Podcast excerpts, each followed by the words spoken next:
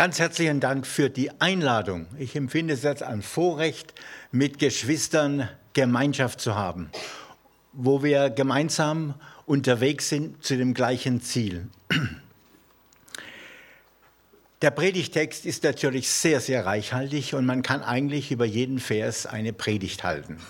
Aber ich möchte mich darauf konzentrieren, zu sagen, Jesus, der Menschensohn. Das ist ein, für mich ein sehr wichtiges Thema weil dadurch wird deutlich, wie wir uns auch verhalten sollen. Ich kann natürlich nicht über Jesus, den Menschensohn, reden, ohne deutlich zu machen, Jesus ist auch Gottes Sohn. Ähm, das ist eine sehr wichtige Sache, dass man beides gleichzeitig im Blick hat.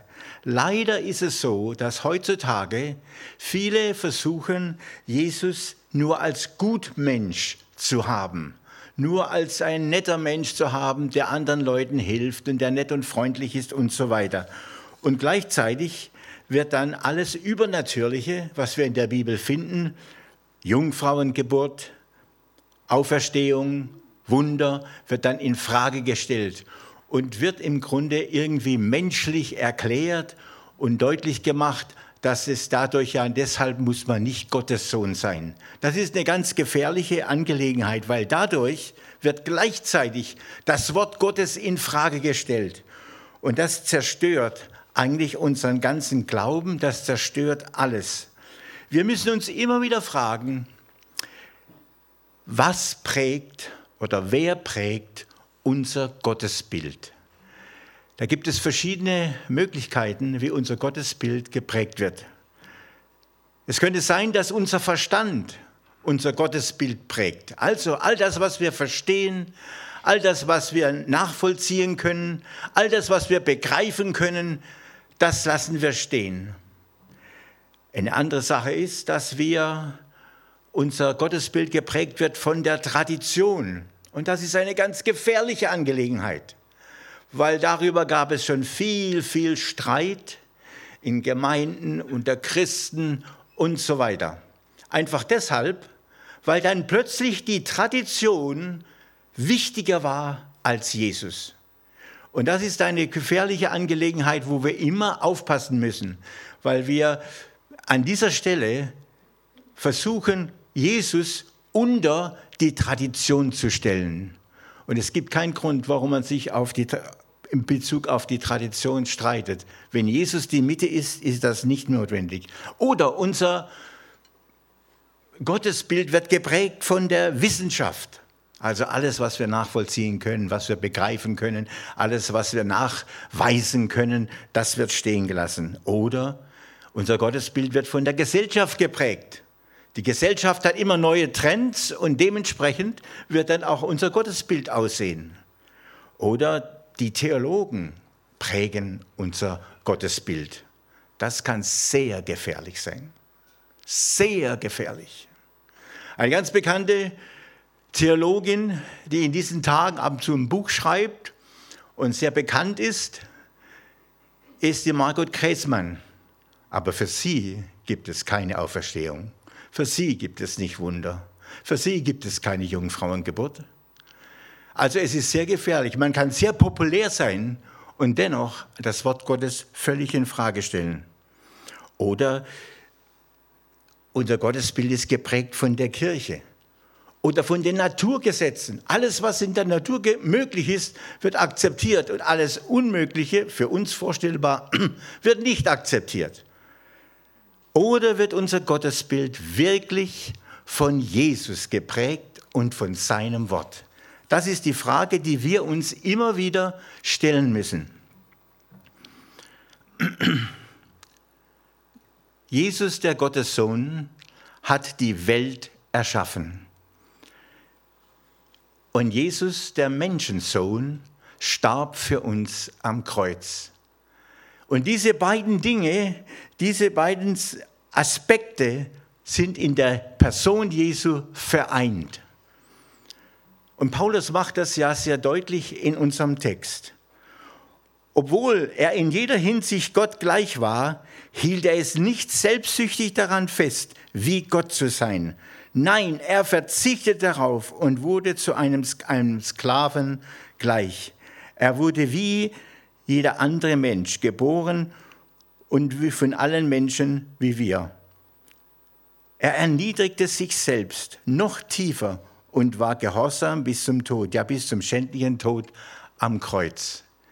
So Jesus als der Gottessohn, als Gott hat sich erniedrigt, um uns zu begegnen, um uns es für uns greifbar zu machen. Und mir ist es sehr wichtig, dass wir deutlich machen, Jesus ist Gottes Sohn. Das wird besonders deutlich, wenn wir die Schriftstellen lesen, wo es heißt, dass er der Schöpfer der Welt ist. Jesus ist nicht nur das kleine Kind, das an Weihnachten zur Welt kommt, sondern er ist derjenige, der die Welt geschaffen hat.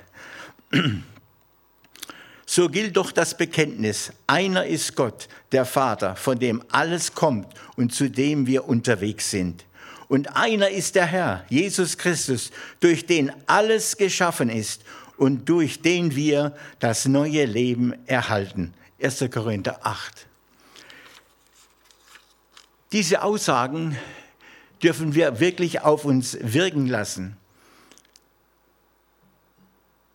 Jeder, der seinen Verstand und sein Wissen über das Wort Gottes stellt, der und das die Aussagen der Bibel relativiert, der hat keinen Anteil am Reich Gottes, wie wir in der Offenbarung sehr deutlich lesen können. Wer auch immer die prophetischen Worte dieses Buches hört, warne ich ausdrücklich, nachdrücklich, wer diesen Worten etwas hinzufügt, dem wird Gott all das Unheil zufügen, das in diesem Wort beschrieben wurde. Und wer etwas von den prophetischen Worten wegnimmt, dem wird Gott auch seinen Anteil am Baum des Lebens und an der heiligen Stadt weggenommen und in, die in diesem Buch geschrieben sind. Also Gott ist sehr wir, wir bewegen uns letzten Endes in einer ganz falschen Richtung unterwegs, sobald wir anfangen, das Wort Gottes in Frage zu stellen. Ich möchte aber deutlich machen, dass die Aussagen der Bibel, ähm, auch wenn sie oft mit Füßen getreten werden, äh, ist eine sehr schwierige Angelegenheit, der wir uns nicht anschließen dürfen. In unserer heutigen Zeit wird vieles in Frage gestellt und wird vieles verändert. Ich denke nur daran, wenn wir an die Abtreibung denken, dann wissen wir, dass es furchtbar ist, dass die legalisiert wird und dass sogar von der Kirche unterstützt wird. Es ist schrecklich, dass wir heute von Ehe für alle reden. Das ist nichts anderes als eine Gotteslästerung. Und dann gibt es ein ganz besonderes Phänomen in unseren Tagen, das ist die Fake News. Man stelle sich vor, die Fakten sind nicht mehr wichtig, sondern nur noch was populär ist, nur noch was gut ankommt, nur noch was mich in den Mittelpunkt stellt. Das ist wichtig. Dieses Phänomen ist sehr interessant, das zu beobachten. Aber gleichzeitig möchte ich aber sagen, damit es keine Missverständnisse gibt, ähm, die Missverständnisse können sich in die Richtung können uns in die Richtung treiben, dass wir denken und verurteilen, wenn Leute also Dinge getan haben, wie Abtreibung oder andere Dinge in ihrem Leben getan haben, haben wir kein Recht, das in irgendeiner Weise zu verurteilen, insofern sie anzuklagen und sie zu verurteilen.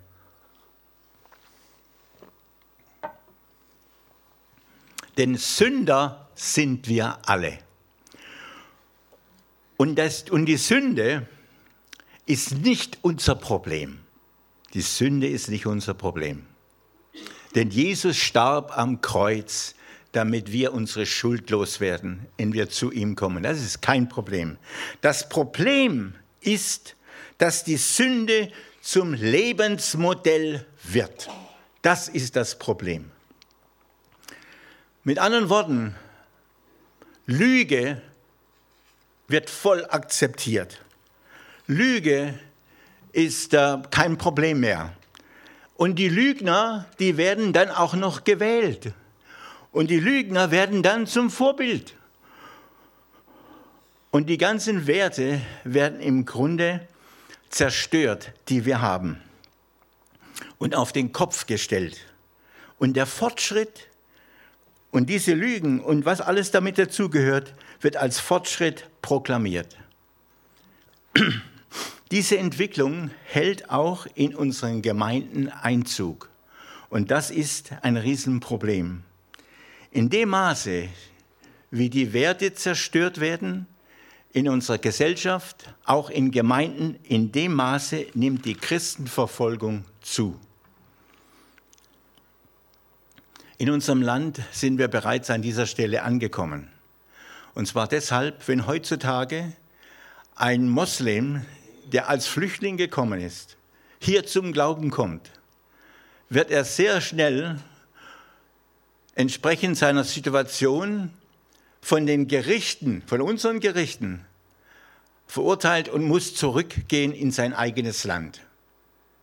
Und niemand fragt danach, ob er in seinem Land überhaupt überleben kann oder ob er ins Gefängnis kommt, ob er gefoltert wird das hat in unseren Gerichten oft gar keine Bedeutung mehr.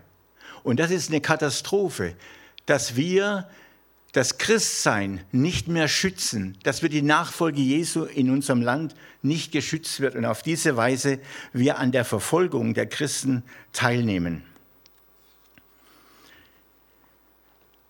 Jesus starb für all unsere Schuld und das ist, unser große, das ist unsere große Hoffnung. Ich möchte hier mal ganz deutlich machen, Jesus konnte nur als Mensch sterben. Er musste Mensch werden, um als Mensch sterben zu können, weil Gott kann nicht sterben. Gott kann nicht sterben, aber er wurde Mensch und hat sich so erniedrigt, um uns entgegenzukommen, damit wir den Weg zum Vater finden. Deshalb ist er Mensch geworden, hat er sich dementsprechend erniedrigt. Er kam als Baby auf die Welt. Er kam von Anfang an, musste er, war er Todesdrohungen ausgesetzt. Er musste als Flüchtling nach Ägypten flüchten, als Mensch. Und seine ganze Menschlichkeit sehen wir im ganzen Neuen Testament, können wir seine Menschlichkeit ganz deutlich erkennen. Und auch die Tatsache, dass er der Verfolgung ausgesetzt war, sagt er selbst, ich wurde verfolgt und ihr würdet auch verfolgt werden. Und in unserem Text, da heißt es, nehmt euch Jesus Christus als Vorbild. Also er ist Mensch geworden. Und jetzt ist er Mensch geworden, damit er für uns Vorbild sein kann. Und wir dürfen nicht immer sagen, ja, ich bin nicht Jesus. Wenn jemand irgendwas sagt, ja, ich bin nicht Jesus. Nein, Jesus ist Mensch geworden, damit er für uns Vorbild sein kann, damit wir ihm nachfolgen können, damit wir das, das, was er als Werte hat, tatsächlich auch umsetzen können in unserem Leben und nicht immer nur irgendwelche Ausreden haben. Und wenn er unser Vorbild ist, dann müssen wir uns fragen, wie hat er gelebt und müssen uns fragen, was hat er getan als Mensch.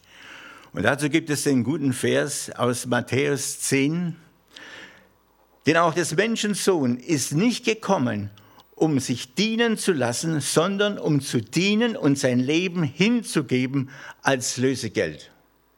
Er ist uns als Vorbild gegeben, als Diener hat er sich verstanden. Und wenn wir ihm nachfolgen, dann dürfen wir uns als Diener verstehen in dieser Welt.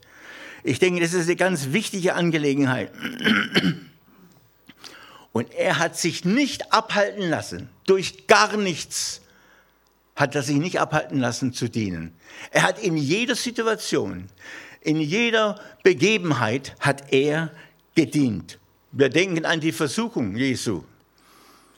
40 Tage nichts gegessen, natürlich gibt es da dann Hunger und der Teufel kommt auf ihn zu.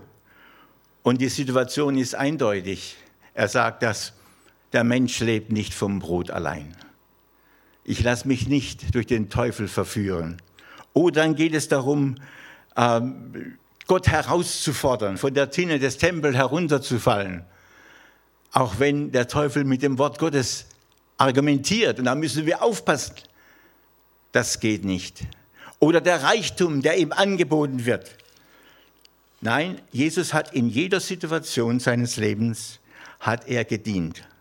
Jesus hat gedient in den Häusern, wo er war. Jesus hat gedient im Tempel. Er hat in der Synagoge gedient. Er hat in der Synagoge sich um die Menschen gekümmert, Wunder getan, Menschen geheilt. Er hat auf dem Wasser gedient. Er hat den Jüngern, die Jünger gerettet, als sie im Boot waren. Er hat den Jüngern die Füße gewaschen. Er hat gedient in allen Lebenssituationen, hat er sich hingegeben, um sich einzusetzen für uns Menschen. Er hat den Jüngern das Frühstück gemacht. Und in der Situation, wo er unter großen Schmerzen war, Schmerzen seelischer Art, wo er am Kreuz hing und die ganze Schuld der Welt auf sich genommen hat, Und natürlich die körperlichen Schmerzen, aber auch die seelischen Schmerzen, die damit verbunden sind, die wir uns gar nicht vorstellen können. Da hat er gedient. Da sagt doch der Schächer, wenn du in dein Reich kommst, denke an mich, wenn du in dein Reich kommst. Und er hat volle Aufmerksamkeit für dieses Wort, für diesen Mann und sagt, heute noch wirst du mit mir im Paradiese sein. Jesus hat gedient in allen Situationen seines Lebens. Jesus, er ist Menschensohn geworden. Er hat sich uns ebenbürtig gemacht, damit wir ihn verstehen können und begreifen können.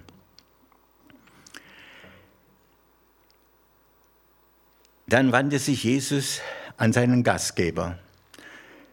Zu einem Essen solltest du nicht nur deine Freunde und Geschwister, Verwandten und deine reichen Nachbarn einladen. Sie werden dir danken und dich wieder einladen. Du hast deine Belohnung schon gehabt.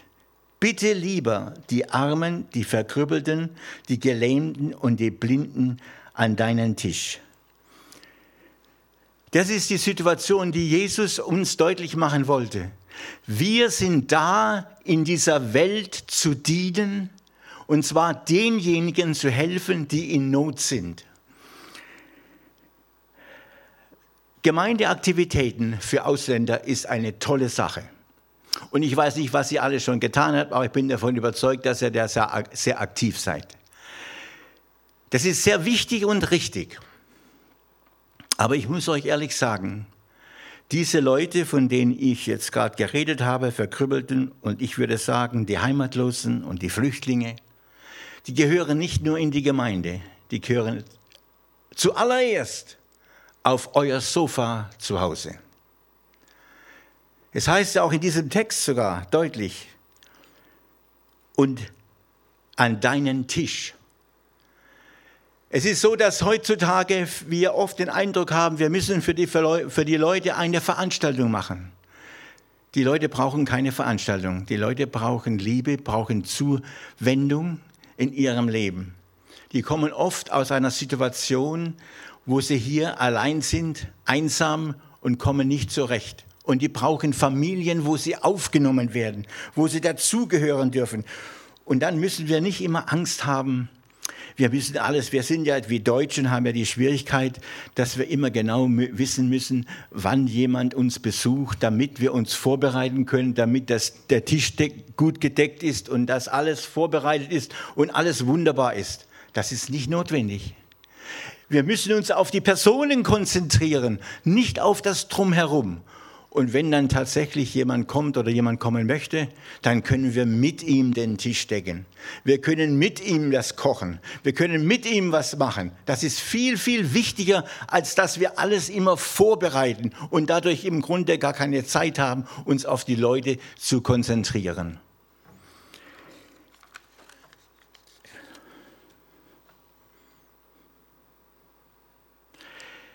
Wir wollen, dass die Menschen,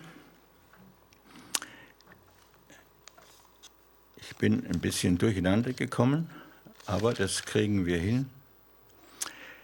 Ähm, ich parke mein Auto und steige aus dem Auto aus. Dann sehe ich zwei schwarze Leute am Straßenrand, die sitzen auf dem Bordstein. Und ich denke, ja, warum sitzen die hier? Was machen die? Ich gehe zu ihnen hin und frage sie, wo sie herkommen. Ich frage sie, wo, was sie vorhaben, welche Arbeit sie haben oder keine Arbeit haben und so weiter und so fort. Kommt man mit ihnen also sehr einfach und sehr schnell ins Gespräch. Und dann sage ich zu ihnen, wie wäre es, wenn wir zusammen eine Tasse Kaffee trinken würden? Wir gehen hier gerade das nächste Café um die Ecke. Das machen wir und die machen gleich mit und äh, wir unterhalten uns. Und dann sagt der eine und sagen, wir sind drei Jahre jetzt in Deutschland. Und der eine sprach schon ziemlich gut Deutsch. Drei Jahre in Deutschland. Und dann sagt er, aber Sie sind der Erste, der uns eingeladen hat. Ich habe mich geschämt. Ich habe mich geschämt, weil das wird deutlich, wie wenig wir Interesse zeigen an Menschen, die im Grunde in unser Land kommen, die keine, keine Kontakte haben. Ich habe sie gefragt, habt ihr irgendwelche Kontakte, Bekannte oder Freunde oder irgendwie? Nein, haben sie gesagt, wir, sie sind der Erste, der uns eingeladen hat. Und darauf möchte ich einfach sagen, es ist nicht so schwierig, Leute einzuladen, besonders wenn sie aus anderen Ländern kommen. Sie, es ist nicht schwierig, weil die Leute sind richtig darauf angewiesen. Die sind sogar überrascht, wenn wir sie einladen. Meine Frau ruft einen Bekannten, den wir ein bisschen betreut haben oder betreuen, einen Pakistani an und sagt, du, wir, wir haben noch einen Apfelkuchen, du kannst jederzeit vorbeikommen, um den Apfelkuchen voll zu essen oder mit uns Kaffee zu trinken. Dann sagt er, oh, ich äh, bin jetzt gerade unterwegs und ich bin bei einem Freund. Dann sagte er, okay, du kannst deinen Freund ja mitbringen. Okay. Kurze Zeit später ruft er wieder an und sagt, aber ähm, mein Freund hat auch noch einen Freund. dann hat er gesagt, ah ja, den bringst du einfach auch, auch mit.